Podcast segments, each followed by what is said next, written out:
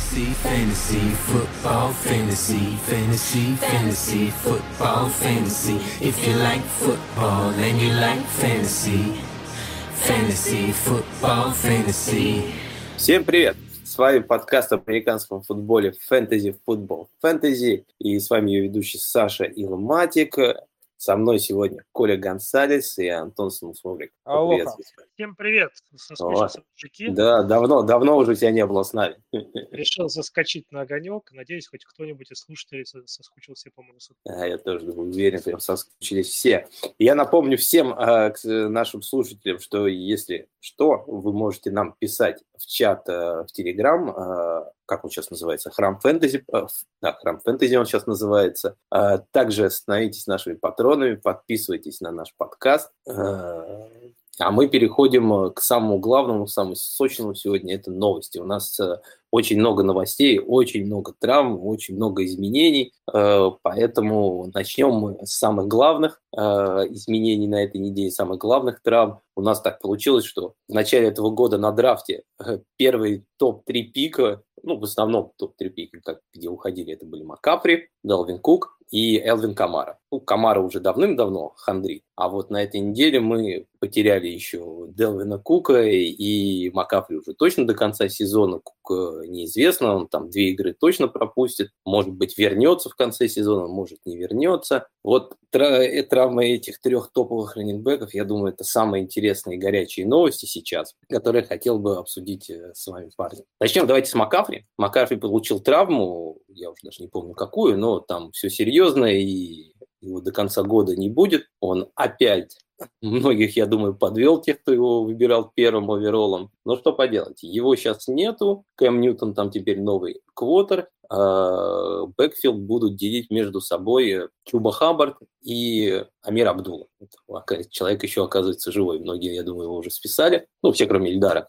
Я думаю, его поднимали на вейвере э, на этой неделе. Точнее, точнее, не подбирали даже на этой неделе, потому что Каролина на следующей неделе играет, э, точнее, не играет у нее боевик, поэтому я думаю, что Абдулла-то еще есть на вейвере, а Хаббарда, я думаю, уже все подняли. Хотя, мне кажется, это не самый хороший, может быть, мув, потому что вот Хаббард, если мы посмотрим, у него первые пять было уже пять недель, когда он э, был лидранером Каролины, у него был шикарный загруз, у него там было таргет шер больше 10%, выносил он больше 81%, но при этом за все 5 игр ни разу даже не попал в топ-12 ран. То есть э, объем, который у него был, он никак э, не реализовался ни в какие цифры фэнтези. Э, поэтому сейчас мы видим даже в последней игры, игре таргет шер у него был совсем маленький, когда ушел Макафри, потому что на все пасовые выходил Амир Абдул. Парни, что думаете по этому поводу? Антон, давай с тебя начнем. Как давно тебя не было.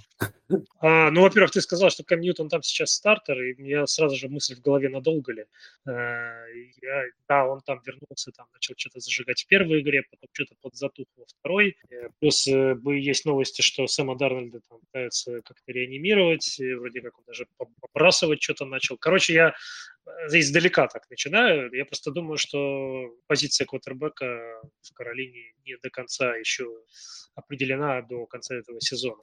Что касается Макафри, ну, мне кажется, что Чуба съест э, большую часть работы CMC и будет более релевантен, чем Абдул. Мне так кажется. Э, это все, что можно сказать о фэнтези. Мне так кажется. А скажи, а сам кого-нибудь поднимал из них? Не удалось. Честно говоря, не удалось. Да, в одногодках не так. В династиях э, его нигде практически нету на вейвере, а в одногодках положение такое, что мне не так, что шибкость. Ну, согласен, да. А ты что думаешь, Поль?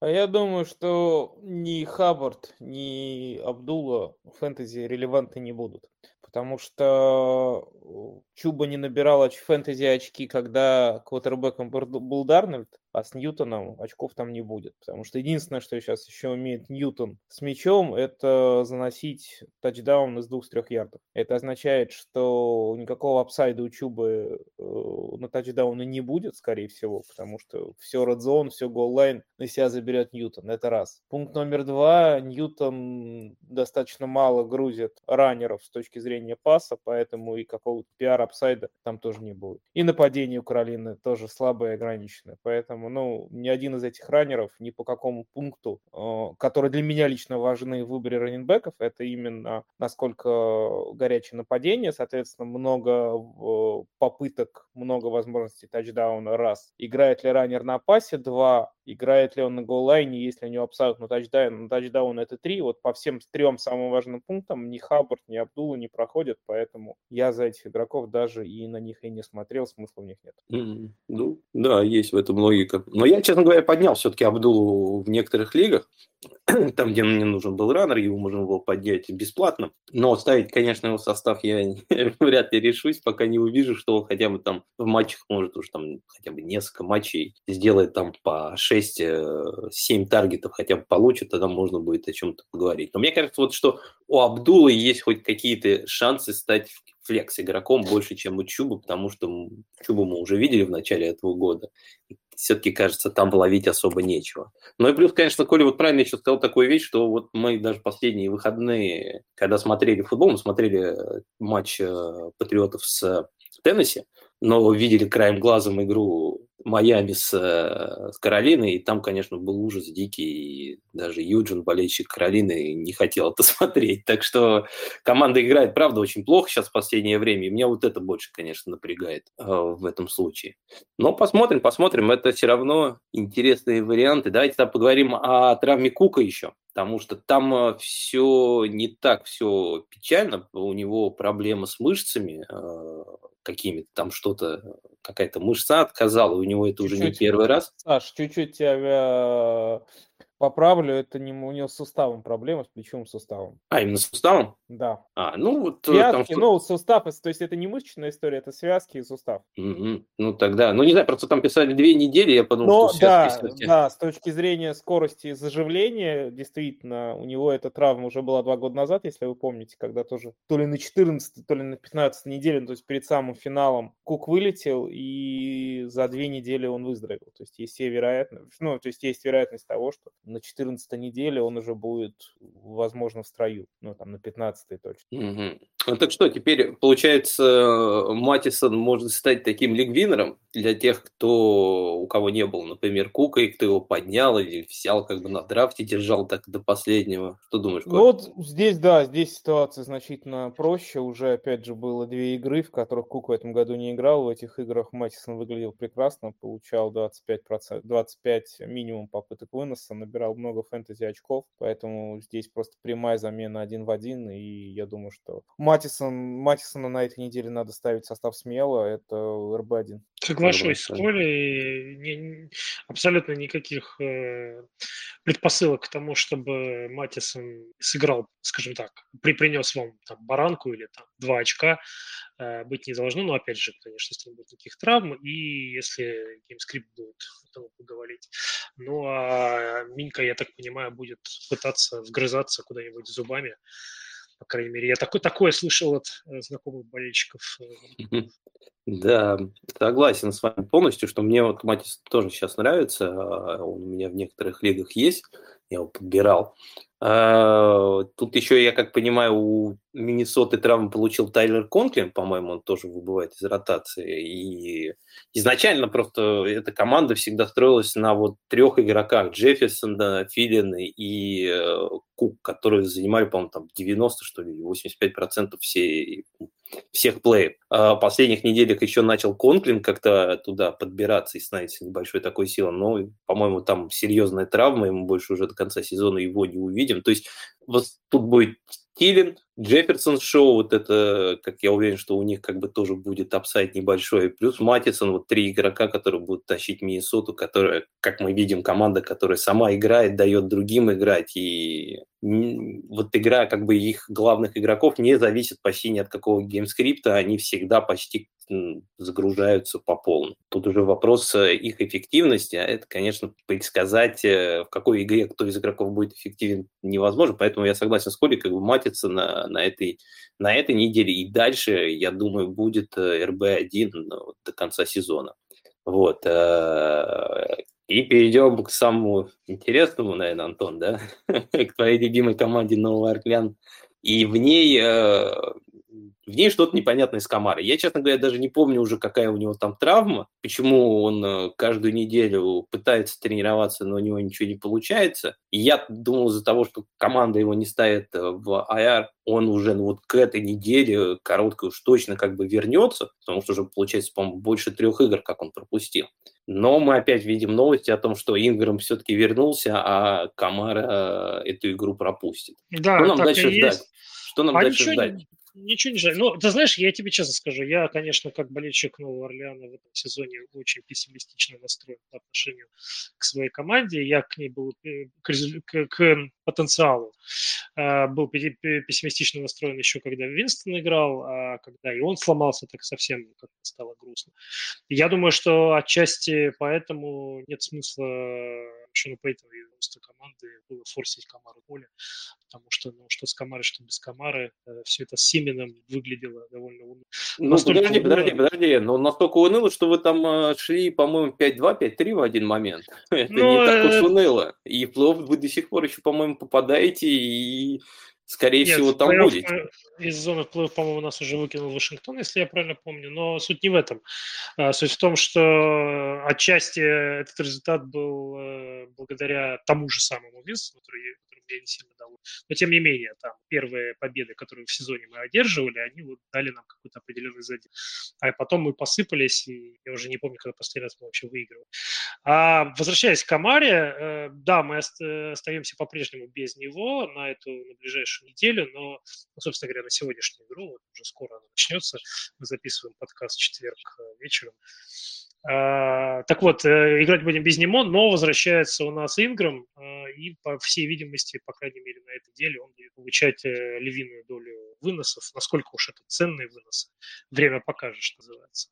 Ну и, э, да, и вот у нас э, квотербек меняется теперь на Тайсон Хилл под центром. Все хейтеры Тайсона Хилла, я думаю, что получат довольно пищи для своего хейта. И, и- и будут Ну, но хейтеры Тайсона Килла это, видимо, те люди, которые не играют в фэнтези, поэтому вряд ли они нас слушают, потому что с точки зрения фэнтези Тайсон Хилл всегда был релевантным, по-моему, игроком. Он всегда, когда его начинал, ну, показывал хорошие цифры, потому что он Слушай, играет он- ногами, у него есть апсайта тачдауна, и Так он почти не начинал никогда, когда не был стартером практически. И Нет, в прошлом в прошлом сезоне, году. когда Брис сломался, вместо него игра... э, Не, в прошлом году как раз играл Хилл, и вот те старты были, которые без Винстона, он там набирал фэнтези очень Могу хорошо. под конец подтвердить, играл Килл стартером, я его в нескольких одногодках даже подбирал, и играл он у меня в... э, Видите, видите, насколько, насколько у меня печальное настроение по поводу Saints, что я уже даже не помню эти- этого, этого пер- перформанса.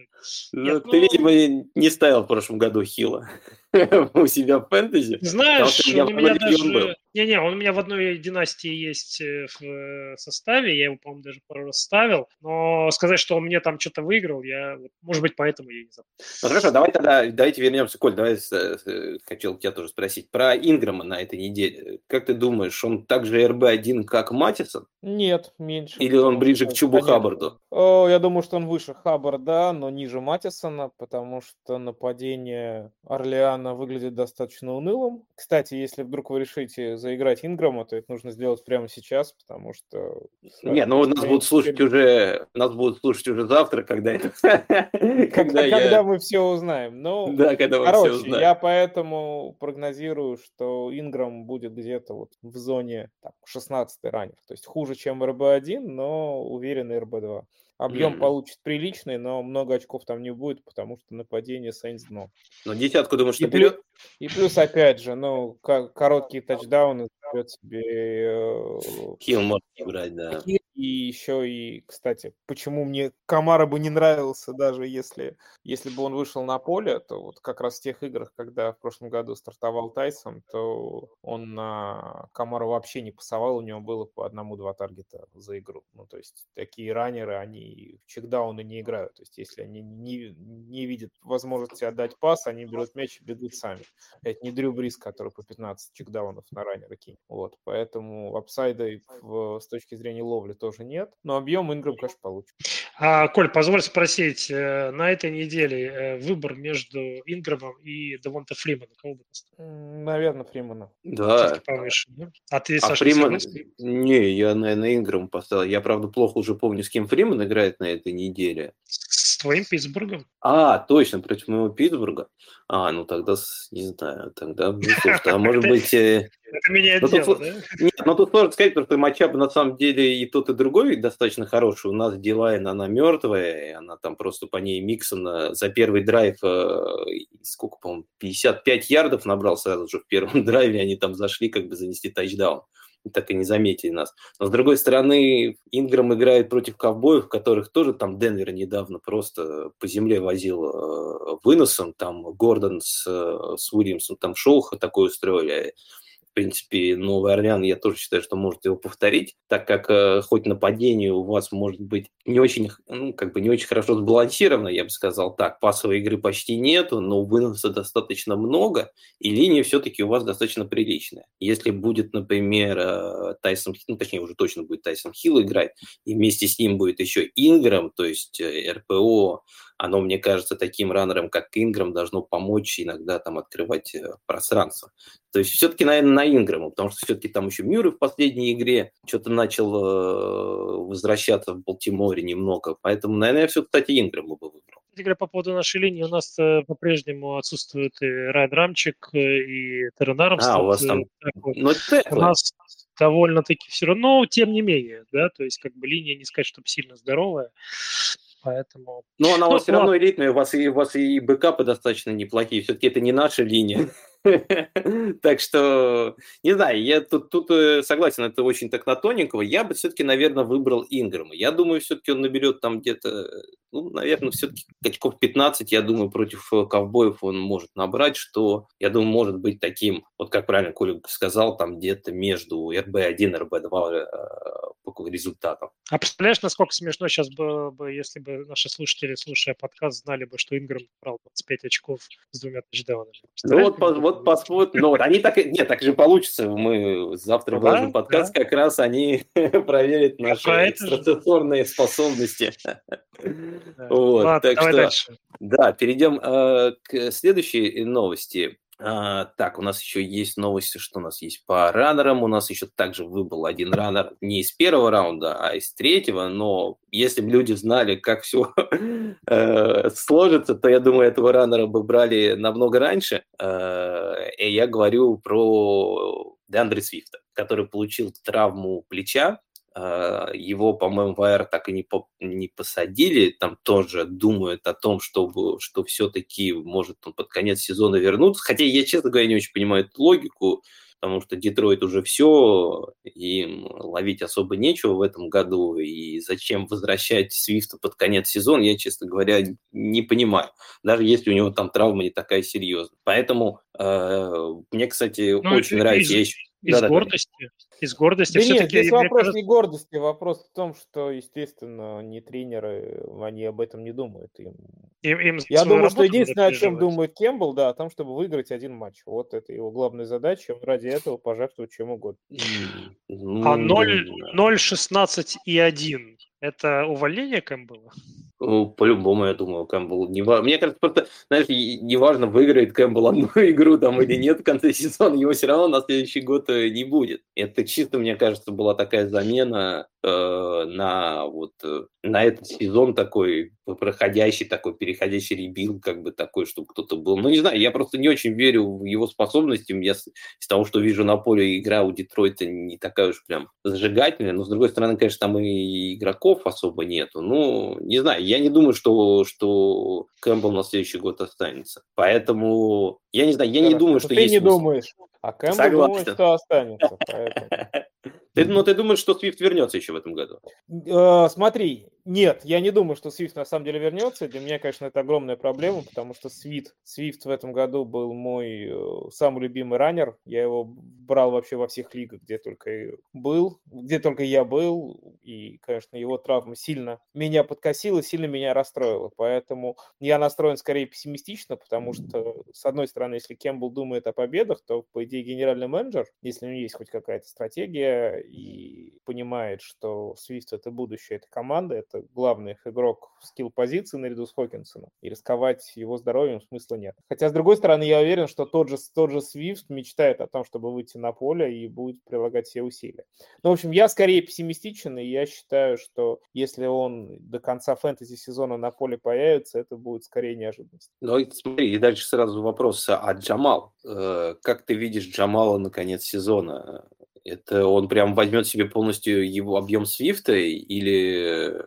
Я думаю, все... что он возьмет процентов 70. Там на самом деле есть еще два неплохих раннера. Там есть Джастин Джефферсон, там есть еще вот этот африканец с труднопроизносимой фамилией, да. Уважаемый слушатель, не я это сказал. Вот. И я думаю, что в конце, ну, как раз вот там 14, 15, 16 неделя, им точно дадут поработать, просто посмотреть, что они себя представляют, потому что что из себя представляет Джамал, мы прекрасно знаем. Нормальный runner, backup. Вот, а эти ребята свой шанс получат. Тем не менее, я думаю, что, опять же, Джамал вполне неплохой вариант. Детройт будет проигрывать. Джамал ловит, Гоф не кидает никуда. И дай бог, чтобы ему до runner а добрасывать. Поэтому я, свои 5 Я, 6, я в этом 7, уравнении да... не вижу неплохо, Коля. Короче, свои, свои, свои этапы ты Джамал получит, поэтому я думаю, что, опять же, это вот то же самое, что примерно Инграм будет. То есть такой ботом РБ2, ближе к РБ1, но это в ближайшие пару игр, а дальше, дальше будет комитет. Mm. У тебя Антон, у тебя другое более радостное, неплохо? Или... Не-не-не, я просто слушаю Колю внимательно и то, что он говорит, что да, вот он это самое ловит, но Гоф не кидает. В общем, все это неплохо. Я думаю, где же неплохо-то, если Гоф не кидает? Или, не, вернее, неплохо, не попадает. Неплохо в том, что все-таки Джамал это достаточно средний раннер с точки зрения таланта. Если Свифт mm. эти э, 8 передач мог преобразовать 90 ярдов ногами, то Джамал, конечно, так не умеет. Но свои очки он наберет. Хорошо, тогда такой вопрос. Мы только что обсуждали Saints. Предположим, что Камара и Свифт выбыли до конца сезона. А кого бы ты выбрал, Вильямса или Инграма? Ой, сложно. Одинаково. Вот как бы абсолютно одинаково они у меня идут. Наверное, я бы выбрал Инграма, потому что у Джамала, повторюсь, я подозреваю, что будет конкуренция в виде молодых раннеров, а у вас этой конкуренции вообще нет. Ну и плюс вы все-таки... У нас есть Тони. Ну, да. Это шутка была. Я думаю, что вы все равно, с учетом того, что сейчас происходит в NFC, что там на шестое-седьмое место занимают очень слабая команда, и я думаю, что Сейнс, несмотря на все свои огромные проблемы, просто за счет таланта на позиции главного тренера будут бороться за плей-офф до последнего, и Инграм, ну, это единственный адекватный раннер будет. Поэтому Твои скорее слова. Инграм. Твои слова до богу уши. Ладно. Ты, ты, ты тоже, Антон, выбрал бы э, Ингрима? А, ты знаешь, я думаю, что да, потому что мне обе команды не нравится нападение, в том смысле, что оно и там, и там. Но э, все-таки Инграм более, так сказать, как краеугольный игрок э, после своего возвращения триумфального стал. И мне кажется, что на него будет опираться больше, чем на Джамала в Дройте. Но я согласен с Колей, это фукоин флип, по большому счету. Знаете, вот я все-таки э, скажу, что все-таки Джамал. Мне Джамал больше нравится, чем Инграм, э, по, по той причине, что, да, Коля правильно сказал, что вот у него нет такой взрывной прям э, возможности, как у Свифта, там набирать э, бигплей, потому что у Свифта еще почти в каждой игре, в игре было по одному хотя бы бигплея.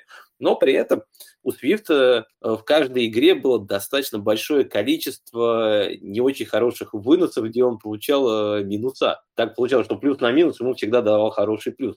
Джамал, наоборот, он в этом плане не имеет таких больших, как такого большого апсайда на бигплей, но при этом он ну, не такой, как бы, он не так бегает, вертится вокруг линии, как Свифт, так что в минус он тоже не будет ходить. Так что я думаю, что, конечно, это не Свифт, но Джамал может быть достаточно эффективным. Я с Колей соглашусь, что неплохо, что хотя бы как я понял, Коля, что он может добраться, самое главное, что он, Джеред Гофф может добрасывать до раннеров, вот это самое главное. Джамал хорошо ловит, и то, что его не использовали как ловящего раннера, а больше как выносящего, это была просто стратегия тренерского да штаба. Не, его на самом деле использовали, ты посмотри, у него ну, приличное не так количество много. target. Ну, потому что Ну, у него был Свифт который еще, был Свифт, который еще лучше на самом деле. То есть, Про Детройт, да, про Детройт говорим, про Джамал, что там как бы все это, да, ты правильно говоришь, как бы, что просто на Свифта пасовали там, по-моему, чуть ли не каждую игру больше 10 target ов было, ну, там прям феноменальный upside эх, был. Свифт, Свифт, мой, Да. мой любимчик. Согласен. Ну, просто я считаю, что и все равно что-то, ну, может быть, не по 10 target ов, конечно, у Джамала будет каждую игру, и, но он будет target ы получать и по земле выносить.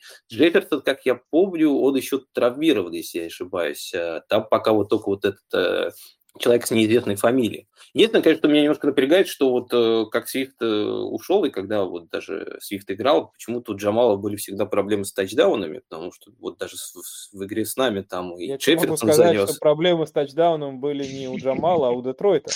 Да. Нет, нет, ну смотри, э, вот мы играли когда с Детройтом, э, нам занес тачдаун и э, Джефферсон, он сломался, вышел вот этот африканец, он нам занес кстати, как бы. Ты же, знаешь, ты же знаешь, чем уникальная игра Питтсбург-Детройт? Ну, кроме того, Нет, что это- там была ничья. Ну, ничего После бывает. просмотра этой игры наш друг Миша Микитем официально прекратил смотреть матчи НФЛ. Ну, то есть до этого он каждую неделю смотрел все матчи в конденс, писал очень интересный свой твиттер, вел а, свое Да, мнение жаль. об этих играх. А вот на этой игре он сломался. Он написал, какой-то аналитик написал, что типа ни в коем случае не, не тратьте свое время на просмотр этой игры. Миша напис- написал, ответил ему, что челлендж accepted. Посмотрел эту игру, а потом сказал, что ему надоел футбол, и мы лишились Ну да. теперь в Твиттере прекрасных обзоров от Миши. Слушай, это- Миша это мне- получил психологическую травму. Не, не, знаешь, это мне напоминает такой э, немножко сюжет для какого-нибудь хоррор-фэнтези-муви по типу звонка, знаешь, где, где те, кто смотрит игру Питтсбург, Детройт, дальше как бы футбол больше не смотрит в своей жизни.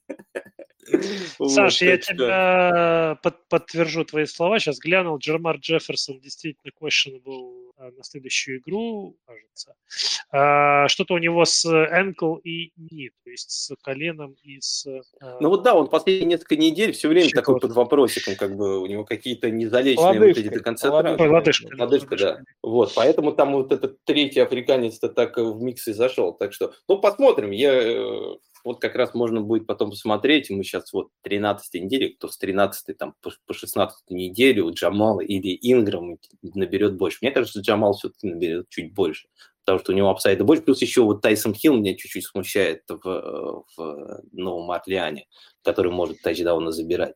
Так что, ну ладно, посмотрим. Э, Давайте тогда еще про несколько раннеров поговорим, менее значительных, но на самом деле тоже, я думаю, многим будет интересно узнать наше мнение. Первое – это э, Донтре Хиллард, который на прошлой неделе, точнее, две недели назад набрал достаточно неплохое количество очков, и всем казалось, что это был просто fluke, а он взял и еще на следующей неделе уже в игре против э, Патриотов э, показал, что- он может э, спокойно набирать больше 10 ф- фэнтези очков уже две недели подряд. И я знаю, что он у многих есть, кто-то его поднял две недели назад, тут на этой неделе, сейчас еще, причем Теннесси на bye week е на этой неделе, а там должен вернуться Макниколс, они отрезали Питерсона, то есть backfield совершенно поменялся, теперь он э, будет состоять из Донте Формана, Хилларда и Макниколса, да? Что думаете, ждет э, Хилларда? Стоит ли на него дальше надеяться, как на какого-нибудь там, не знаю, хотя бы флекс игрока или, может, даже РБ-2? Какие у вас мысли по бэкфилду Теннесси? Ну, Слушай, давай я я против- свои мысли расскажу. Мы Смотрели опять Давай, же, Саня, мы с тобой игру внимательно, да, Теннесси против Патриотов, и поэтому могу поделиться прям персональными впечатлениями. На самом деле, впечатление номер один, которого у Теннесси очень хорошая линия. Очень хорошая линия, очень настроенный вынос. И я теперь понимаю, ну, что очки Хенри, которые он набирал, это не только его сумасшедший талант, но еще и очень поставленное выносное нападение, э, которое здорово работает. Э, Ситуация-то какая сейчас Теннесси. Просто до этого у них Хенри забирал условные 90% всего выноса, а на оставшиеся 10% на какие-то третьи дауны выходил Макниколс. Сейчас концепция игры Теннесси не изменилась, они все равно это э, run-oriented э, offense, но просто вынос поделен между двумя игроками. То есть есть Донте Форман, который более классический тяжелый выносной раннер, который работает в, на первые два дауна.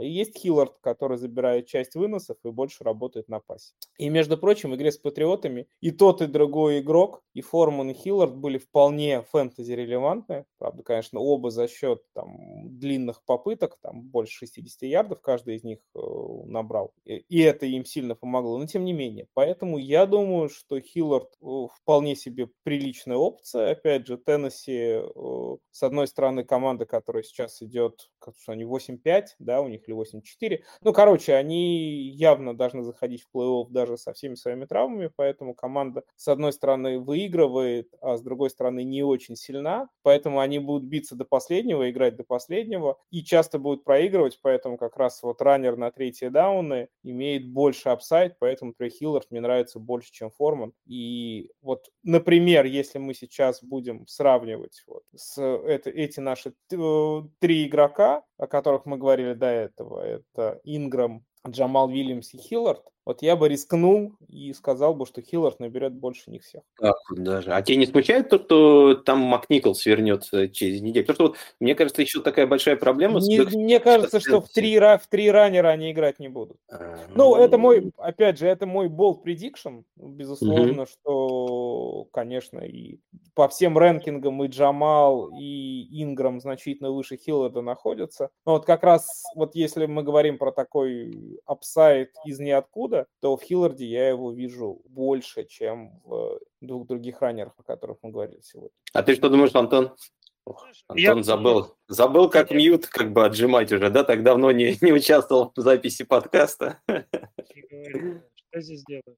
А, это самое... Нет, я на самом деле там вначале хотел сказать, но Коля, как обычно, когда он начинает говорить, это, это как фурнет, его не остановить. В общем, эм, как Дерри я хотел сказать... ладно Да. А, ну, Форнет на этой неделе показал, кто он ну, такой. А, нет, я на самом деле в одной э, небезызвестной лиге вместе с Колей, где мы играем, э, на этой неделе играл против э, э Димы Стилета, многим известного, и у него как раз Хиллард стоял в э, стартовом составе. Я когда его увидел э, напротив, я, честно говоря, мне почему-то он совсем вылетел из головы. Я, ну, я помню, что, да, Хенри получил травму, да, там сейчас какой-то комитет, там вроде Форман играл сюда. Ну, какой-то Хиллард, ну что, ну, наберет 5, 5 очков, ну, ну и фиг с ним. И когда я сидел и смотрел э, игры э, в Редзоне, я вижу, что Хиллард, э, там, сумасшедший ран с тачдауном. Я такой, чего, откуда, кто, что за фигня, кто это такой, нафиг он нужен вообще? Короче, он меня так сильно расстроил, что я прям был весь в, переживаниях. Но, слава богу, мне хватило запала своих парней, как раз среди которых игры был Форнет, для того, чтобы, так сказать, уравновесить э, вот эти вот вспышки непонятных игроков. Нет, выглядел он, конечно, замечательно, но, опять же, мы Хилларда очень мало же видели. Ну, сколько, две игры. Как будет дальше развиваться события с ним и вообще с нападением Теннесси.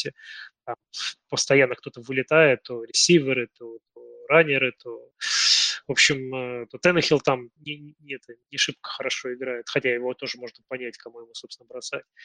Вот, поэтому, не знаю, мне, мне сложно предсказывать, э, будет ли он каким-то таким лигвиннером. В общем, я доверюсь Коле и его мнению, посоветую нашим слушателям сделать так же.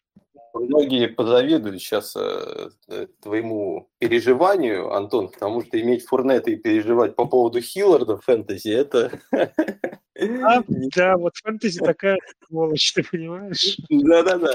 Но я, знаешь, скажу, что вот мне, я вот с вами не, здесь не соглашусь. Я и Инграма и Вильямса намного выше ставлю, чем а, Хилларда. Хилларда в основном, потому что даже на прошлой неделе вот мы смотрели внимательно матч, и из них, по-моему, вот его бигплей, где он там набрал сразу 13, по-моему, 14 очков, составили, по-моему, 80 там, процентов от всех очков, которые он набрал за всю игру. То есть э, один там э, случайный забег, там проспали его, Нью-Ингланда, и который ему дал весь такой, как бы, все эти очки, которые он был. Я вот не думаю, что это сможет получаться у него так часто, плюс я вот не, спра- не сбрасывал бы Макниклса еще с счетов, потому что он вернется, и я вот не уверен, что Хиллер сможет э, у него полностью завоевать вот это место второго раннера, и что они будут именно двумя раннерами играть. Я думаю, там они будут э, пробовать трех, а там уже что получится и кто будет эффективнее, будет тяжело сказать. Поэтому я их никого вот пока из бэкфилда Теннесси не вижу вот апсайда даже на РБ-2. Но может быть кто-то будет там прям конец РБ-2. Поэтому тот же Уильямс и Ингером, мне кажется, интереснее. Вот э, случай с с бэкфилдом с э, Теннесси, вот особенно Хиллард, не больше похож на того же Хаббарда. Вот где-то Хаббард, Хиллард, я их где-то вот вместе ставлю как таких вот подходя РБ-3, которые могут, могут как бы стать э, РБ-2. А, ух, у нас тут э, breaking news. Антонио Браун пропустит три игры. Ну, так себе Потому что ну, ну, то теперь он официально пропустит еще три игры из-за того, что нарушил там а, протокол э, ковидный, когда у него там были эти проблемы. И А я думал, опять он со своими ступнями в какую-нибудь криокамеру Да, залез. да, да. Или, или там шлем опять не тот, да. Да. Ну нет, вот там все, что у него было там связано с, ковид, с ковидными вот там делами, то, что он там, говорит, подделал справку, и э, как раз хороший мостик к нашей следующей новости. Это у у меня был вопрос, я думаю, как и у многих владельцев Антонио Браун, особенно в одногодках, что с ним дальше делать? Сбрасывать. Три игры, это Три игры, это значит, получается, что это конец сезона и одна игра плей-офф, да, значит, он только может, э, если даже сыграет, то в полуфинале и финале, правильно? И А если ты вышел в полуфинал и тем более финал, вряд ли у тебя такие большие проблемы с ресиверами, что ты будешь ставить Антонио Брауна. Вот честно. Вот умный человек говорит, послушайте. согласен, согласен. Все, вот с учетом этой новости, которая прям пришла во время записи, АБ Антонио Браун сейчас э, должен уходить на вейвер, как вы считаете, вы должны его скидывать и искать других игроков. Ну, в принципе, согласен здесь. Э, Больше особо сказать и нечего. Давайте перейдем к более значимой тогда травме ресивера, и это травма Диба Сэмуэля. Там, э, правда, по-моему, до конца еще неизвестно, пропустит он или не пропустит э, игру на этой неделе, но, скорее всего, одну игру э, он все-таки не будет играть. Что думаете по этому поводу? Брэндон Айюк теперь э, WR1, WR2? И кто Ну, не еще? в вряд ли он WR1. Я думаю, что он WR2 с, с определенным upside ом. Хотя, э, обрати внимание, что в последней, например, игре, если мне память не изменяет, Дибо э, пойм- поймал один пас, по-моему, с, типа с одним target ом. Все остальное он набрал из бэкфилда, все остальные очки. Просто Ну, как то- построена была игра. Ну да, да, да. Так последние вот несколько игр так уже э, получается у них э, в Сан-Фране, что Аюк больше оперирует как э, стрейчер, как и ресивер там в поле, он больше ловит мячи, а Дибу вот как раз такими их всякими любимыми джет-свипами и всякими такими комбис этими, как они называются, короче говоря, когда пас подают в бровку, ой, что-то у меня вылетело из головы. Скрин. Скрин, да, точно. Спасибо, Коль. И скрин, на скринах очень много как раз работает. На Это самом всегда. деле, вот я смотрел э, конденс этой игры, я тебе могу сказать, что Диба играл прям классического раннера. Ну, то есть ему реально из-под центра давали, и он таранил. То есть там это не то, что какие-то, знаешь, дизайн-плей интересные, нет.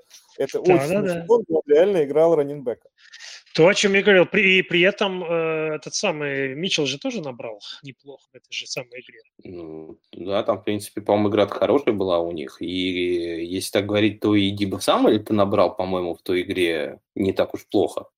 Ну, вот я гляну. смотрю, Митчелл 20 очков. 27 очков, да, и Диба где-то в этих же краях. Ну, а знаешь, почему Митчелл набрал 7 очков? Потому что у него приемов было значительно больше, чем у Диба. Вот они поменялись. Ну, то есть, да, это очень, очень весело. Но, опять же, все приемы Митчелла были классические, при как раз вот это скрины и, прочая история с Шенахеном и с тем, как он заигрывает раненбеков. А Самуэль просто брал и выносил.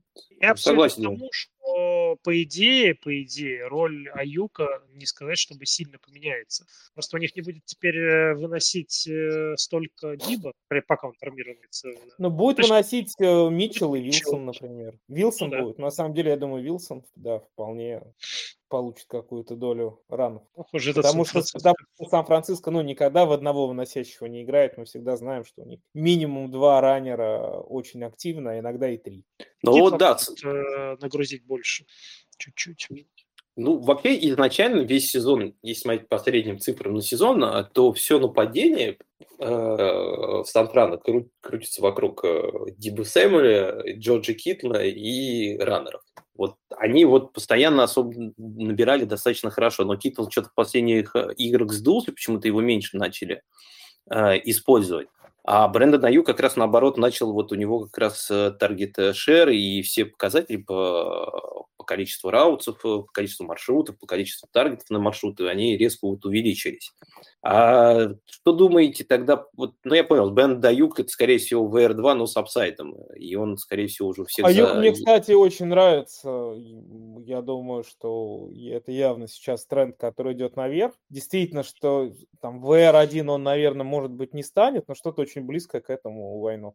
Ну, вот тоже так думаю. А что думаете еще о таком парне, как э, Джоан Дженнингс? Это была случайная, как бы такая, э, такая вещь на, на прошлой неделе, что он поймал там два тачдауна, его так сильно достаточно, ну, не то, что прям нагружали, но все-таки использовали в этом нападении. Или все-таки, ну, вот один ресивер и все, здесь больше остается Аюк, и остальные не стоит даже трогать. Опять же, это Сан-Фран, у них всегда какой-то парень может э, получить свою роль. Я думаю, что на самом деле главный выгодоприобретатель будет Китл, потому что для него сейчас все хорошо складывается с той точки зрения, что он оправля... отправ... оправился от травм, уже регулярно играет. И вот мне кажется, что вот для какой-нибудь э, вот этой вау-фэнтези игры с 12 приемами на 180 180 ярдов и двумя тачдаунами, она может случиться в ближайшее время. И травма Диба здесь конкретно для Китла очень кстати. Потому что, опять же, э, важно, что Сан-Фран борется за плей-офф. Они либо в зоне плей-офф находятся, ну, либо прямо близко-близко. И поэтому им нужно выигрывать, э,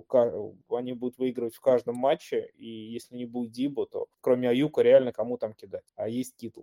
Ну, согласен, да. Вот Китл тоже, мне кажется, по идее, э, скорее всего, даже вот не Дженнингс, хотя Дженнингс, мне кажется, интересный вариант, чтобы его застежить, все-таки посмотреть. Я его поднял. Нет, Дженнингс нормально, да, но то есть как бы это как раз ресивер за бесплатно, который теоретически может что-то набрать. Да, как а я бы не стал на него тратить время и, и, и ростер спот, если честно. Посмотрел у него э, за весь сезон не было ни одного матча больше трех таргетов, и эти три таргета были вот в этой последней игре. До этого один-два таргета весь сезон. Я не очень понимаю, что должно произойти с нападением Сан-Франа и с их схемами, чтобы он начал получать больше. А когда игрок, ресивер, получает 2-3 таргета за игру, э, рассчитывать на него в фэнтези, по-моему, не только надо какого-нибудь Шона Джексона можно. Ну вот, ну да, согласен, то, что здесь еще такая вещь, что у Дибо, как мы правильно с вами сказали, последние две игры 4 target а и 2 target а, и 2 target а было всего лишь, да? Дженнингс это не так сильно, я думаю, поможет в плане фэнтези. А выносить как Дибо, я думаю, вряд ли ему дадут, и он вряд ли это умеет, потому что если смотреть, правда, последние цифры, последние игры Дибо особенно, он в основном весь свой upside э, получал за счет э, выносов. А на приеме, я смотрю, самый большой таргет шар всегда был у Аюка в последних играх. Но я, я взял в одной лиге почти бесплатно его, чтобы посмотреть там за один доллар. Так что, не знаю, мне кажется, ростер спад еще на него все-таки можно потратить. Сан-Фран такое непонятное нападение, там у Шенахана может, мог, может появиться любимчик. А, это пошловато звучит, конечно, посмотреть за один доллар немножко. Пошло и дешево. Ну да, вот зато как бы может сработать, кто знает. Ладно, давайте тогда перейдем к менее релевантным тогда еще новостям. А, первое это то, что Эдриан Питерсон сменил а, backfield э, Теннесси на backfield э, Сиэтла, он, видимо, выбирает по самому, как бы, самый такой гадюшник, да, как бы вот э, начали с Теннесси, где непонятно, что как было, теперь перешел в Сиэтл, где изначально был Карсон, но Карсон все уже, я думаю, про него до конца сезона можно забыть, и команда перешла к Алексу Коллинсу как главному выносящего. Но, опять же, что-то пошло не так. Коллинз ну, не очень эффективен был на последних неделях. И вот если у него раньше там было под 90% э, выносов, то последняя игра вообще была 53%.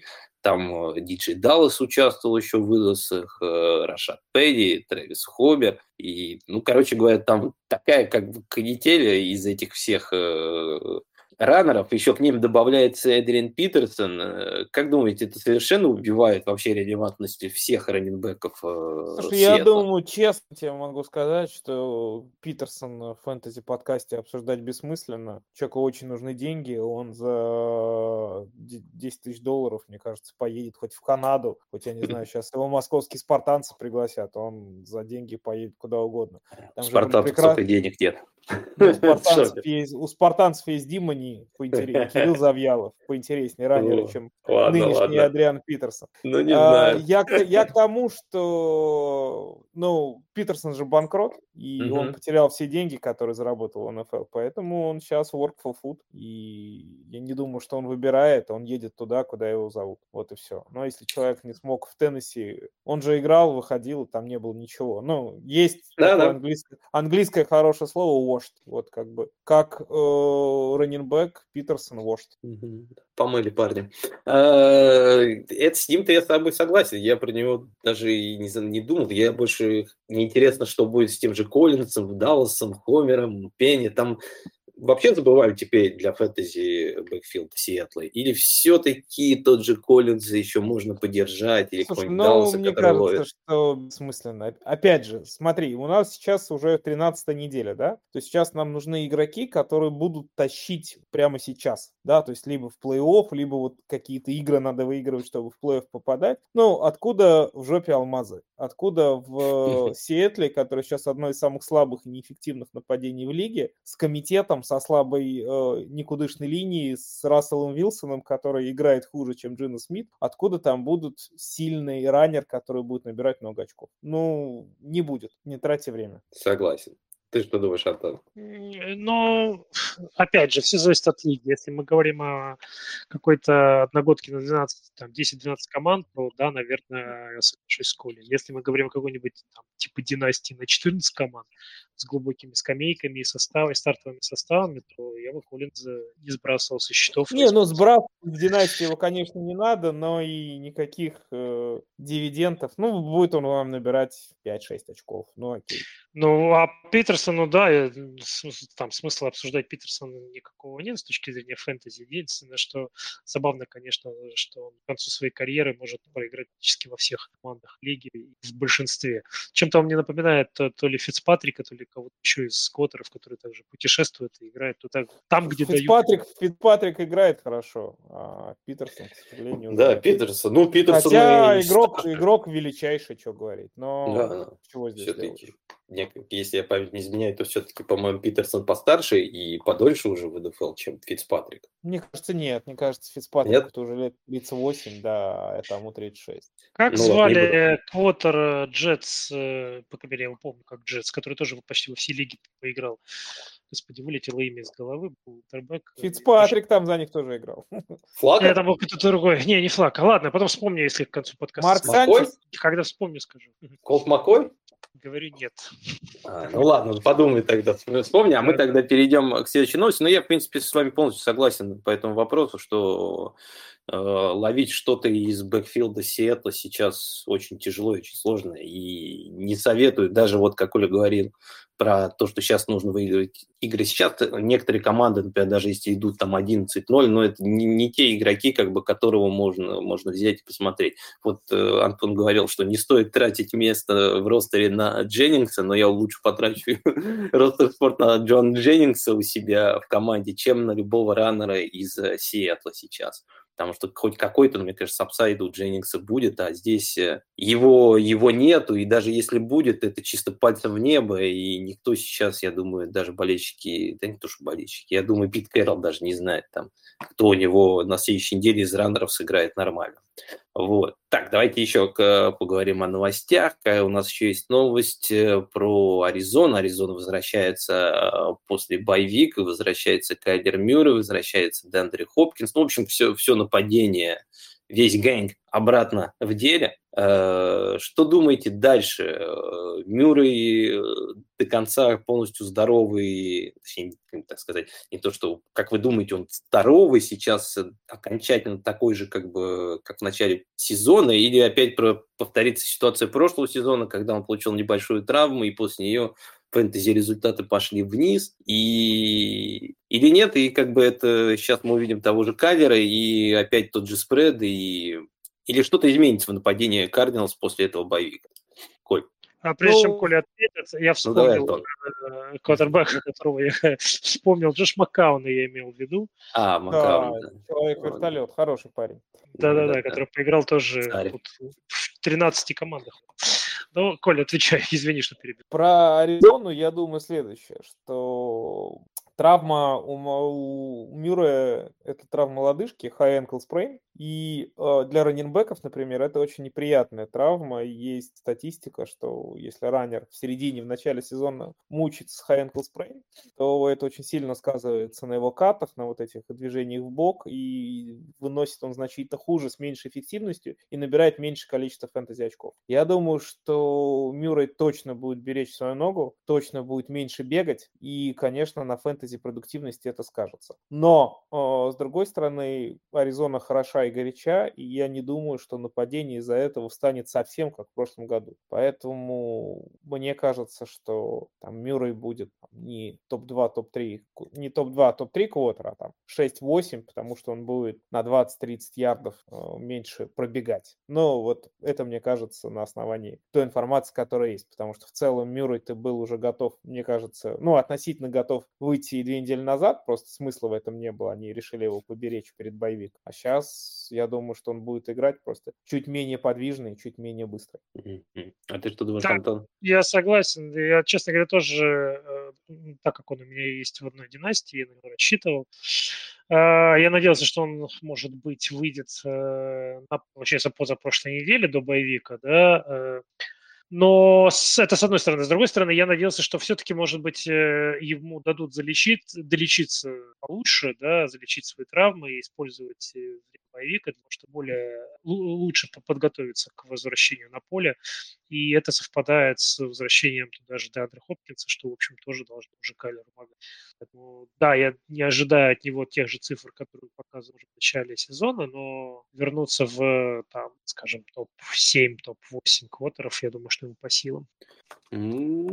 Да, здесь я с вами, наверное, тоже соглашусь. Э, Кайлера, конечно, вот эта травма ноги может чуть-чуть сдержать, э, и тот э, темп, который он набрал в начале сезона, может быть, он чуть-чуть снизится, но, как правильно Коля сказал, я не думаю, что он вылетит далеко, как бы там ниже, чем, наверное, там пятый-шестой все-таки квотер он вряд ли упадет, потому что нападение уж слишком хорошее. Мне кажется, что его вот это может травма ноги позитивно сказаться на Джеймсе Коннеле, который, если я правильно помню, Чейз Эдмонс может вернуться только после четвер... на 14 неделе, если все там хорошо пойдет. Э, ну, неважно даже Чейз Эдмонс или Коннор, но вот рано, мне кажется, вот от этого, правда, могут чуть-чуть выиграть. Э, то, что все не свалится, как в прошлом сезоне, я тоже не верю. А вот что думаете, давайте тогда про, про Хопкинс чуть еще поговорим. Э, Хопкинс сейчас вот э, по набранным очкам за игру в среднем, да, потому что он сыграл намного меньше игр, чем все остальные. Он сыграл 8 игр, чтобы ну, как бы сравнивать именно по очкам за игру, они не общие, потому что здесь он будет точно проигрывать. И он сейчас 12-й э, ресивер. А сможет ли он прибавить э, под конец сезона и, ну, как бы дать определенный буст тем игрокам, э, которые вот так высоко драфтовали в этом году? Антон, давай прибавить, Да, я думаю, что прибавить он вряд ли сможет.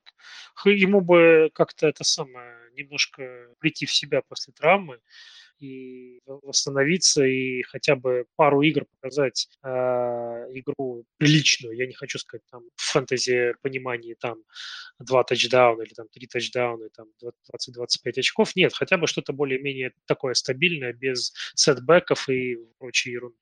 А если это произойдет, ну тогда можно, можно будет на что надеяться и рассчитывать. Опять же, если Кайлер будет себя более-менее чувствовать. А ты что думаешь, Коль? Согласен. Мне кажется, что вот статистику, которую ты привел, очки за игру, если он там, низкий VR1, то это его потолок в этом году. Думаешь, Ему больше бы, ему бы этот потолок удержать. А просто за счет чего? Ну, хотя бы насчет того, что у него Ну, достаточно он- легкое он- расписание в Ну, конце а сезона. сейчас он после травмы в очень плохом состоянии, не очень хорошем состоянии. Ну, этого мы не знаем. Мне даже кажется, что вот травма Мюррея может даже чем-то позитивно даже на этом сказаться, потому Мне что кажется, если... что все равно Аризона будет играть в их любимый спред, они будут раскидывать э, равномерно. У них еще, кстати, появился Закерц, э, Да. который очень прилично выглядит и который, например, мне кажется, будет первой пасовой целью в Red Zone у Мюррея. Поэтому, ну, в какие-то перспективы Хопкинса в этом году, честно, я не очень верю. Не знаю, ну, вот смотри, я тебе скажу сейчас, после боевика на 13 неделе сейчас они играют с Чикаго, на 14 неделе у них э, игра с Рэмс, который в защите сейчас тоже не очень хорошо выглядит, потом Детройт и Индианаполис, э, команда, которая по воздуху пропускает очень много. Э, Она топ, ну, ботом 5 как бы в лиге. Поэтому мне нравится очень расписание у Аризоны под Ну, конец смотри, сезона. по Чикаго с Детройтом они уничтожат выносом. Ну. Хопкинс будет не нужен. С- в игре с Рэмс посмотрим. Ну, то есть здесь, опять же, слабый вопрос с расписанием можно же трактовать в разные стороны. Да? Если совсем слабая команда будет, то зачем против нее Хопкинса играть? Ну, то есть я думаю, что просто Хопкинс уже на той стадии своей карьеры находится, что ему вообще то, как он выглядит в регулярном сезоне, по барабану. Мне кажется, уже Аризона вполне может и должна думать Готовиться о плей-офф, готовиться к плей-офф, и именно там Хоп- Хопкинс должен себя проявлять, потому что если он какие-нибудь там 300 ярдов наберет э, против э, Детройта с тремя тачдаунами, но в конце подвернет ногу, ну, это не нужно никому, в первую очередь ему самому. Это вот, мне кажется, такая история, похожая немножко на Антонио Браун. Ну, то есть Антонио Браун, как бы ему играть в регу- в регулярке смысла нет. Вот. Пропустил полтора года, а в плей-офф э, выглядел прекрасно и выиграл кубок. И он думает только о кубке, и мне кажется, что Хопкинс там... И опять решил это повторить в этом году. логика. Антонио Браун, видимо, понял, что зачем мне играть вообще в сезоне? Буду все время травмированным или, или по- Нет, Антонио Браун готовится, уже готовится к Супербоулу, где будет играть против своей бывшей команды. И это как-то, против какой бывшей своей команды? ну, подумай. А, ну ты, я, Тоже я, какие-то я, поле.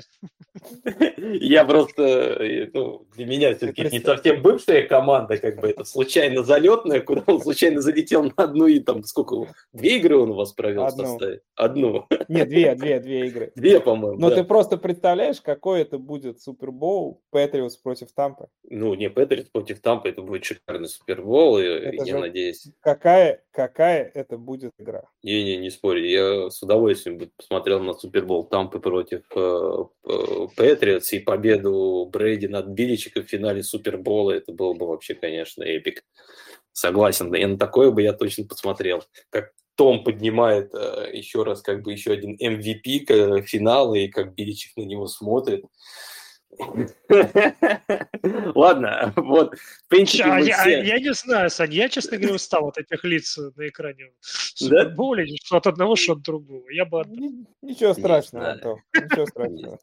Не знаю, я наоборот, я из тех людей, которые э, мне нравится очень Том Брэди, и я считаю, что нам э, повезло смотреть и наблюдать футбол, когда играет Том Брэди, и я- чем больше он будет, дольше будет играть, я только радуюсь, хоть и не являлся, не, не являюсь фанатом ни Нью-Ингланда, ни Тампы, мне просто наблюдать за Томом всегда нравится, потому что, мне кажется, это самый лучший игрок, которого я когда-либо, ну, Квотер, да и игрок вообще, как бы, которого я когда-либо видел в американском футболе. Вот, ладно, вот так мы перешли от Хопкинса быстро к Тампе и Нью-Ингланду, да, и к самому главному персонажу в НФЛ, без которого нельзя ничего не обсудить.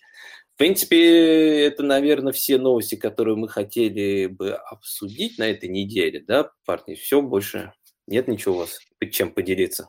А, Поделиться нет, но мы э, хотели, э, может быть, дать один совет касательно а, защит и потом что-то ответить по поводу вопросов, если у нас они есть. Ну, давай, говори, там защита на плей-офф, да, вот у Антон хотел э, поделиться. Да, для тех э, ребят, кто играет в э, одногодках с защитами, для кого это может быть важно, допустим, в системе Форос или еще где-то. Хотел, наверное, порекомендовать одну защиту, которую я сам подобрал и положил себе на скамеечку. Это Philadelphia Eagles. Э, с э, ее расписанием, которое мне на плей-офф нравится. Я знаю, что вы со мной сейчас поспорите, но вот возразите мне, э, если считаете нужным.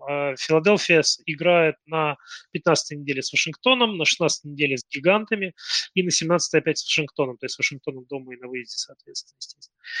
Э, плюс у меня еще застешен Денвер, которого я хотел поставить э, против э, Детройта на 14 неделе вот до, до плей-офф. Что скажете по моей стратегии?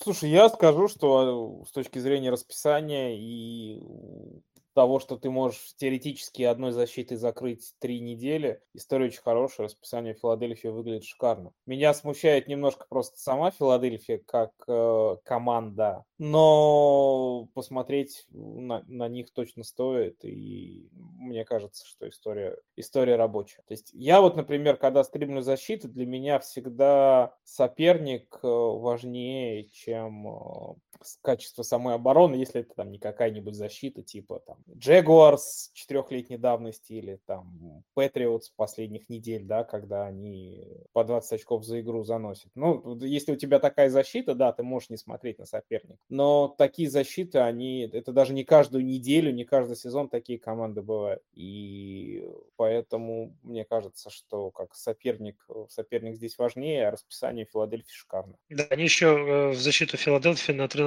неделе против Джетс играют. Вот так, к слову. Ну, э, вот такой вот совет. Э, принимайте как а хотите. Ты, а ты говорил две команды, две защиты. Ты говоришь, Филадельфия и кто вторая защита? А ты знаешь, я под, начал смотреть на Аризону, но потом я решил, что все-таки, наверное, с Аризоной как-то как иначе это все выглядит.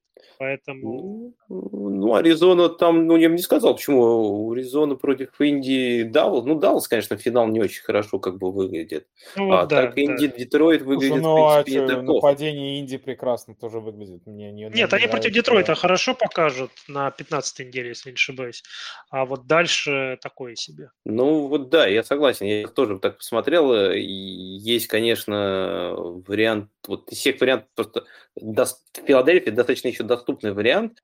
Правда, у них боевик, конечно, будет на 14 неделе. Вот это, конечно, не очень хорошо. Но вот как раз после боевика, если их взять, подобрать, это может достаточно хорошо сложиться для команды. Потому что я сейчас смотрю, другие все защиты тут... Э, хорошее расписание очень у Детройта на плей-офф. Там, э, кроме Аризоны, дальше потом Атланта и Сиэтл идет, но Детройт это такая команда, с которой лучше не связываться. Канзас в финале Цинциннати, полуфинале Питтсбург тоже как бы выглядит так. Чарджерс, э, но я думаю, эта защита уже у всех есть. Там у них на финал Денвер, полуфинал Хьюстон. А как что скажете о Джексонвилле? Команда, которая э, на плей-офф приходится Хьюстон, Джетс, ну, правда, в финале Нью-Ингланд, но вот на два первых раунда. Джексонвилл против Хьюстона и против Джетс. Вы подняли а, или думаете, здесь матчап не так? Неплохой вариант. У Джексонвилля мне кажется, недооцененная оборона, и все те победы, две, которые они в этом году одержали, они именно благодаря очень хорошей игре защиты, поэтому в отдельных играх, мне кажется, их вполне можно постримить. Я согласен, еще просто свою мысль, как бы, может быть, еще раз донесу. Не бойтесь э, сташить защиту на скамейку, потому что конец сезона, ребят, вам весь этот э, ваш э, выводок потенциально это самое, полезных игроков, он уже перестает быть интересным и необходимым. Да? Поэтому не положить... Знаю, не знаю. Не ну вот знаю. я смотрю сейчас на свой состав, например, в э, системе NFL Rus, и у меня тут всякого мусора типа Алина Робинсона лежит, и прикольно Смита, которые, ну, ну, лежат, ну да, что с ними делать? По большому ну, счету. Не знаю. Ну, ну, вот, кстати, я согласен, что какого-нибудь Алина Робинсона ради защиты на полуфинал-финал я бы скинул. Потому что логика здесь очень простая. Если у тебя сильная команда, если ты уже, ну, там, гарантировал себе плей-офф и думаешь о полуфинале-финале, ну, то есть игроки типа Робинсона у тебя никак не должны в составе быть, они не могут там у тебя играть по определению. Ну, не, не бывает такого. Ну, да, а апсайды, апсайды, то есть у какого-то там Дженнингса, про которого Саша Ильматик несколько раз сегодня говорил, у него апсайды больше, чем у Алина Робинса. Ну, то есть вот как Я... раз взять какого-нибудь слипера, положить на скамейку, посмотреть, это одна история. А вот эти игроки, которых я называю чемодан без ручки, которых ты весь сезон тащишь, выкинуть жалко, с ними надо расставаться. Пусть их подберет ваш соперник, поставит против вас, и эти три очка, которые он наберет, затащит вам матча. Да, то есть я просто хотел сказать, что э, менеджеры, которые играют в фэнтези в одногодках, они исходят из того, что есть э, из, ну, в плане защит, что есть э, доступно лежит на ФА, и э, из расписания этих команд. Вот я для себя подобрал такую комбинацию Филадельфия Денвер. Кто-то, может быть, выберет Аризону, Джексонвилл, если э, есть такие варианты, да, и подберет себе какую-то такую пару, да, которую можно будет менять местами в зависимости от того, с кем играет. Ну, естественно, в условии, если вы будете продвигаться по этому самому. А, но в целом всем, кто играет во всех системах, во всех одногодках, ребят, всем удачи. Это лиги, в которых народ не танкует ради первого пика на следующем драфте, поэтому да, просто всем половина лиги забивает на игры. Ну, этого сделать не стоит. Мы будем надеяться, что все играют сознательно, поэтому всем успехов. Ну, вот да, тоже пожелаю успехов, э, но добавлю, как Коля обычно любит говорить, не в тех лигах, где я играю. ну, так что, не знаю, я вот сейчас открыл свою команду в системе, и вот у меня тут на бенче Кук, Ингрэм, Дибу Сэму, Девонте Смит и Амир Абдула. Я вот сейчас поднял его, да, чтобы посмотреть. Но вот вместо Абдула бы или вторую защиту, не знаю, я бы вот задумался все-таки, брать или не брать. Ну ладно, это, это мысли каждого. Я просто не любитель э, брать две защиты, я обычно считаю, что всегда нам можно на вейвере ее найти. Плюс, если я не ошибаюсь, в плей-офф, по-моему, только те команды, которые попадают в плей-офф, могут пользоваться вейвером, так что количество нидов, э, по-моему, будет э, намного ну, будет меньше, поэтому предложение, по идее, на вейвере должно быть больше. Вот. Так что, ладно, давайте перейдем э, к вопросам, точнее, к вопросу. Он у нас один, но достаточно интересный, э, как раз в тему раненбеков, которых мы сегодня больше всего обсуждали в выпуске. Это с учетом кучи травм РБ-1, насколько все-таки оправданно брать э, на драфте бэкапов? И какие бэкапы, кроме Полларда, могут представлять самостоятельную ценность? Знак вопроса. Ну, я думаю, имеется в виду сейчас, если я правильно понял.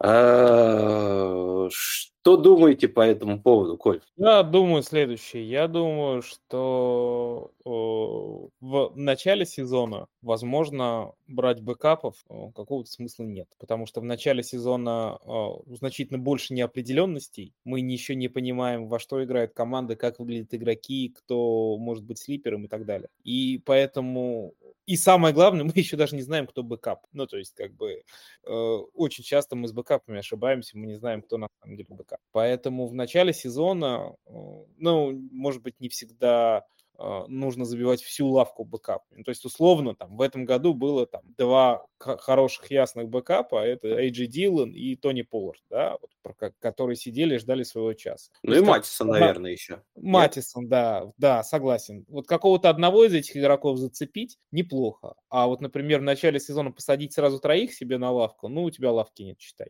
Но чем ближе к плей-офф, чем ближе к окончанию сезона, то, конечно, ценность подобных э, игроков значительно увеличивается. И поэтому там, начиная с шестой-седьмой недели, вот бэкапы все должны быть подобраны, разобраны и э, быть составом. С другой стороны, я вот так сейчас рассуждаю, но ни Дилан, ни Поллард, э, ни Мэттисон, мне кажется, это в хороших одногодках на вейвере-то никогда и не был. Матисон был. Матисон был все-таки. Его некоторые... А, нет, Матисона как раз не было, потому что э, там Кук пропускал в начале сезона сразу игры. Получилось, по-моему, там он на третьей неделе если я не ошибаюсь, Кука уже не играл. То есть, э, я точно ну, скажу. То есть поэтому... Да, третья неделя уже Кука не играл, то есть, э, ну, никто даже не успел. И даже на, на самом деле вопрос бэкапа непонятен, да, то есть хороший бэкап, ну, то есть, да, там Диллон, Поллард, это игроки, которые в целом какую-то определенную ценность представляют сами по себе, да, то есть некоторые, на некоторых неделях, даже при живом Джонсе и Зике, например, и Поллард, и Диллон набирали приличные, на флексе могли играть. Ну, то есть такие игроки, конечно, они не должны быть на лавке. А вот если мы говорим про таких э, классических бэкапов, которые возникают из ниоткуда, типа там Чуба Хаббарда или того да, Элайджа Митчелл. Да. Элайджа Митчелл, вот как раз, я думаю, самый такой яркий пример, который в этом Слушай, ну, сезоне... Ну, с Митчеллом после первой недели все было ясно. Митчелл не бэкап, потому что мы просто не понимали, э, как будут попытки распределены в нападении Сан-Франциско. На первом ну, неделе все мы думали, что Сермон. Будет, ну, что, да, то есть... но это немножко, это немножко другая Согласен, история. нет, да, я, да, вот я, я вот тоже хотел сказать, что это вот э, другая история, которая мне как раз больше нравится, чем бэкапы.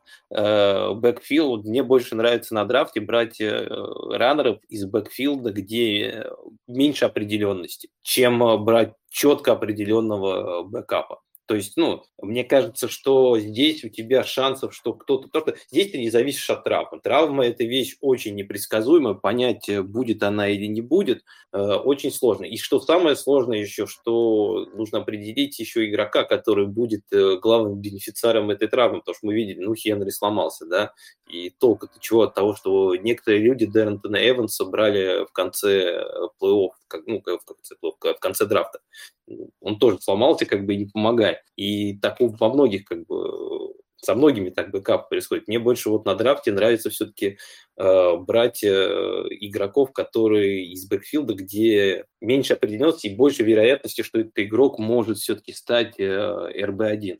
Про бэкапа вот, я скажу так. Если у тебя, ну вот, это ли опять же личное мое мнение, мне так психологически проще. Я, например, знаю, что ну, Леша Гриффитс действует по-другому. Но вот у меня ситуация следующая. Э, если у меня в команде есть топ-раннер, например, Зик, например, Кук, например, Аарон Джонс, то я стараюсь его чистого бэкапа, опять же, если мы знаем, что это он, взять на раунд раньше. Мне психологически проще, когда я знаю, что такой игрок есть у меня на лавке, и в случае травмы моего основного раннера у меня этот спот занят, потому что все-таки команду я конфигурирую таким образом, что у меня был стартовый состав, и, соответственно, в этом случае, в случае травмы одного игрока, у меня стартовый состав не поменяется. Это моя позиция. Я знаю людей, которые делают наоборот, да, которые, например, драфтуют Зика и берут Эйджи Дилана, потому что в случае травмы Аарона Джонса у них количество стартеров увеличивается, да, они получают сразу двух стартеров. Такая логика тоже может быть, но мне, повторюсь, проще, когда я завишу исключительно от себя, я знаю, что э, там раннеров Далласа я всех получаю. Но, повторюсь, эта история работает только тогда, когда мы точно знаем, кто является бэкапом. А Согласен, это далеко да. не всегда. Далеко не всегда. Да-да-да, здесь, ну, как ты говоришь, то, что есть вариант, вот как ты больше любишь по сейфове, где ты берешь э, чуть раньше даже, может быть, бэкапа, но зато минимизируешь свои риски и как ты их страхуешь. А есть вот я вот наоборот, да, если беру уж бэкапы, люблю брать бэкапов э, других игроков, особенно если они на драфте падают, и человек как бы там не берет его ну, по ДП, особенно позиции, как бы если он там упал, э, я иногда их подбирал, и это вот ты правильно как говоришь, это вот как раз э, увеличивает твои шансы и возможности, потому что у тебя всегда есть человек, который ты знаешь, что получит гигантский объем, если вдруг что-то случится, и он э, будет твоим РБ-2, которым мне нужно будет искать. Но если, конечно, стоит вариант между тем, чтобы взять раннера из какого-нибудь сомнительного нападения или бэкапа, я все равно все-таки возьму игрока из сомнительного нападения, чем э, бэкапа. Мне кажется, тут шансов все равно как бы больше. Плюс бэкапы, если по началу сезона э, игрок играет хорошо и показывает э, хорошую игру, очень часто потом видим их на вейвере, особенно когда приходит, вот помните, была неделя, по-моему, восьмая, если я не ошибаюсь, или седьмая, когда там куча команд была на, на боевике, я, и у меня вот э, во всех почти лигах, особенно одногодках, э, вот там в системе у меня весь бенч был э, просто из игроков как бы на боевике, я не знал даже там, кого как бы поднимать, кого кого менять, потому что, ну, жалко было скидывать тех, кого, тех, кто у меня были на боевике игроки. Поэтому вот если раннеры изначально не выстреливают, всех этих э, раннеров вот так как раз поднял Матисон в одной лиге. Что кто-то сбросил, потому что у него боевики не влезали, и нужен был игрок, и вот пришлось его отрезать. Так что, а ты что думаешь, Антон? Я все вас сижу, слушаю. Мне кажется, что вы дали исчерпывающий ответ на вопрос с одной стороны. С другой стороны, в этом вопросе была, под, был под вопрос, э, какую э, какие бэкапы могут представлять самостоятельную ценность. Я просто размышляя над этим вопросом, который, кстати говоря, задал нам Дима Оскар. Диме, привет. А, я ну, для меня получается, что самостоятельная ценность – такая штука, которая для бэкапа, в принципе, э, ну, практически не существует. То есть тот же Поллард – это такой некий уникум. Он, с одной стороны, как бы явный бэкап, потому что явный первый номер Зик, а с другой стороны, в принципе, его можно было бы поставить на флекс при здоровом Зике при определенных э, Дело, что он не бэкап. У них э, в этом да, году... Да, они в этом году. Да. И Поллард просто очень эффективен.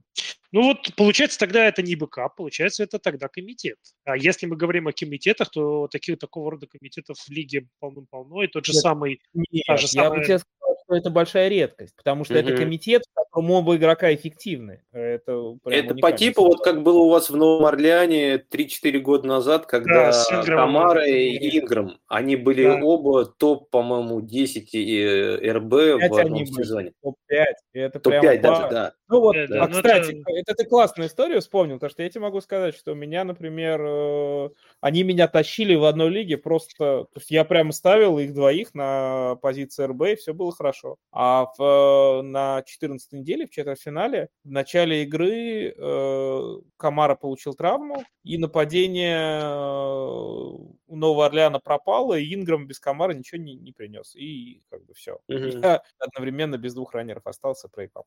Я тогда как раз с Инграмом, э, с тем раном, у меня не было так Камара, у меня был, был Инграм, они мне как раз в ВД затащили тогда. Вдвоем они были как раз, по-моему, второй и третий раннер того сезона. Там, конечно, вожили. Но вот да, это такая ситуация, это очень редкие просто ситуации. Я, я скажу, что когда так случается. Также еще, по-моему, был такой небольшой сплит у Эклера с Гордоном в, в одном из сезонов, по-моему, в последнем сезоне, вот когда Гордон там, до, точнее, не последнем сезоне, предпоследнем, вот он потом бастовал и потом ушел, как бы вот там уже хуже было. Вот перед тем, как он бастовал, вот в конце сезона Эклер как-то взорвался, и вот они вдвоем там тоже, по-моему, набирали. Но таких ну, кстати случаев говоря, не так много. Кстати говоря, к вопросу о Гордоне, опять же, вот ситуация в Денвере, это что? Это комитет получается? То есть там нет первого, четкого первого, четкого второго? Ну, да, с, там, да, даже сплит идет. Ну, хороший комитет. Да, просто хороший комитет. Это есть говно комитеты, как Теннесси. Один пример, да. Кстати говоря, Саша, а как у вас в Питтсбурге за спиной Наджи, кто в бэкап, скажем так?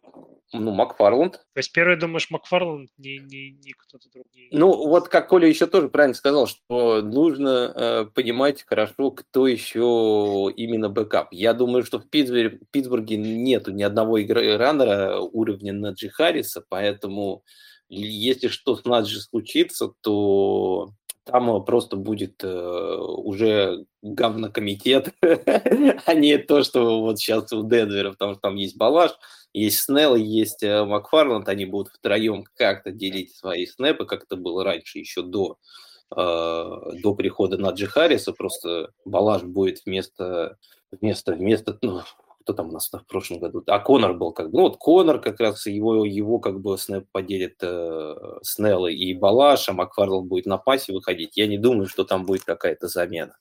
Вот знаешь, где есть, мне кажется, backup сейчас, э, который, ну, я думаю, он, кстати, застэшен, скорее всего, у всех, это Самаджи Перайна э, в Цинциннати. Потому что даже сейчас при живом э, Миксоне, который, конечно, показывает фантастические цифры, но фантастические цифры он в основном показывает за счет, за счет тачдаунов, которые он набирает. Э, в последнее время. Он почти в каждой игре, если я не ошибаюсь, э, сейчас я на самом деле даже быстро чекну, сколько он тачдаунов занес за последние игры. Э, вот у него, да, вот последняя игра 2, 2, 2, 2, 2. У него 4 игры уже подряд, где он по 2 тачдауна заносит. То есть как бы сразу 12 очков как бы держите. Э, но это то, что ему дает как раз такой сейчас апсайд в плане очков.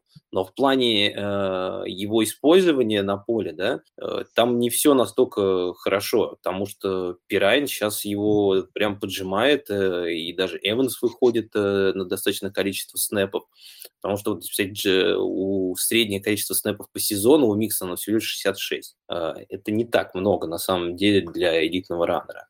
Да, выносные как бы попытки у него под 70%, это хорошо. Таргеты всего лишь 9%, у того же Пирайна сейчас 8% по сезону. То есть, э, вот мне кажется, если что случится с Миксоном, Пирайн его на самом деле может заменить. Да, там может быть небольшой комитет между ним и Эвансом еще, как бы Пирайн больше будет выносить, но хотя он сейчас, я смотрю, и ловит достаточно прилично.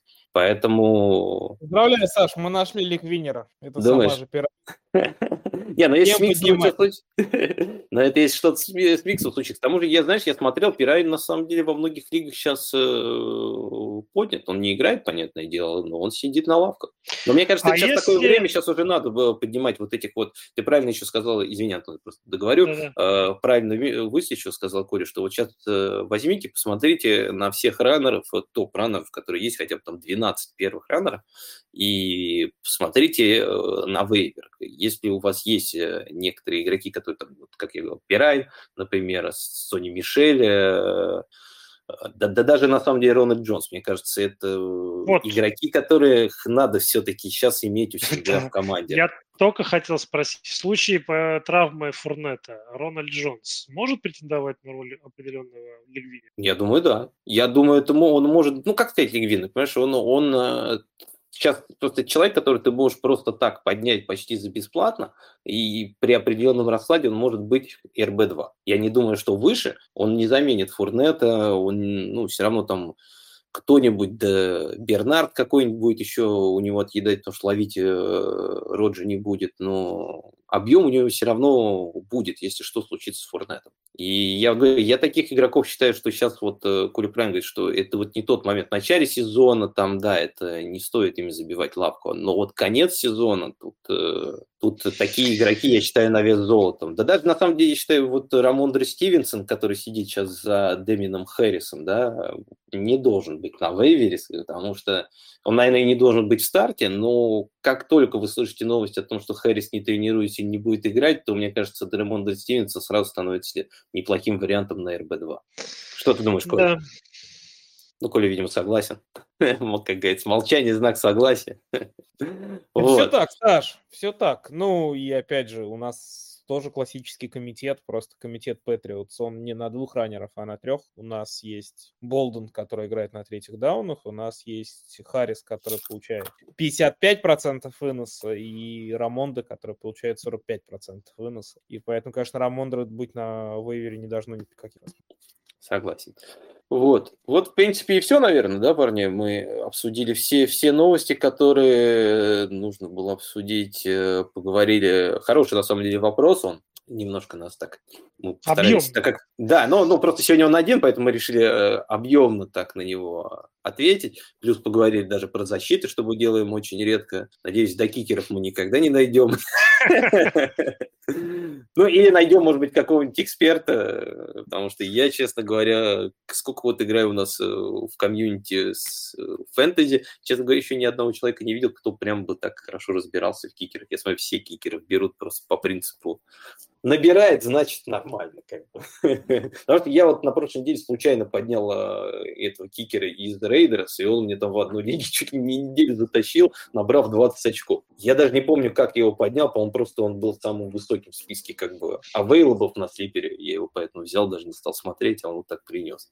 Так что, надеюсь, до кикеров мы никогда не найдем. Так что... Пусть вам, пусть вам везет так же, как и Илматику. Да, да, да. Здесь только пальцем в небо и вперед. Так что я думаю, это все. С вами был подкаст Fantasy Football Fantasy. Не забывайте на нас подписываться, заходите к нам в чат, э, становитесь нашими патронами.